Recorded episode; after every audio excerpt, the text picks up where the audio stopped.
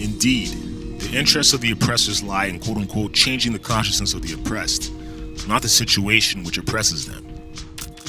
For the more the oppressed can be led to adapt to that situation, the more easily they can be dominated. To achieve this end, the oppressors use the banking concept of education in conjunction with the paternalistic social action apparatus, within which the oppressed receive the euphemistic title of quote unquote welfare recipients. They are treated as individual cases, as marginal persons who deviate from the general configuration of a quote unquote good, organized, and just society. The oppressed are regarded as the pathology of the healthy society, which must therefore adjust these quote unquote incompetent and lazy folk to its own patterns by changing their mentality.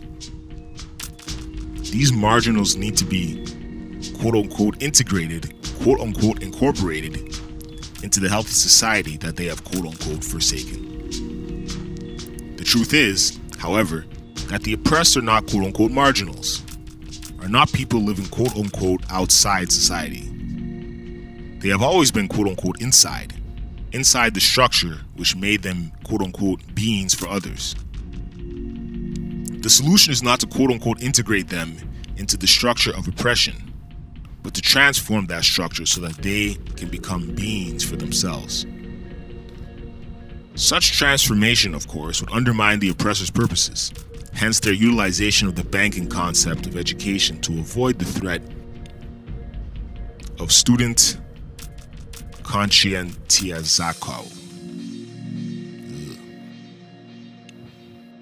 The banking approach to adult education, for example, will never propose to students that they critically consider reality.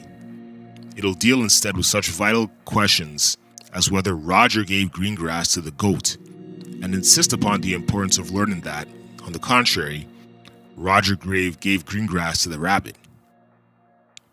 The humanism, the quote unquote humanism of the banking approach, masks the efforts to turn women and men into automatons, the very negation of their ontological vocation to be more fully human. Those who use the banking approach, knowingly or unknowingly, for their innumerable well intentioned bank clerk teachers who do not realize that they are serving only to dehumanize, fail to perceive that the deposits themselves contain contradictions about reality. But sooner or later, these contradictions may lead formerly passive students to turn against their domestication and the attempt to domesticate reality. They may discover through existential experience that their present way of life is irreconcilable with their vocation to become fully human. They may perceive through their relations with reality that reality is really a process undergoing constant transformation. If men and women are searchers and their ontological vocation is humanization, sooner or later they may perceive the contradiction in which banking education seeks to maintain them, and then engage themselves in the struggle for their liberation. But humanist revolutionary but the humanist revolutionary educator cannot wait for this possibility to materialize.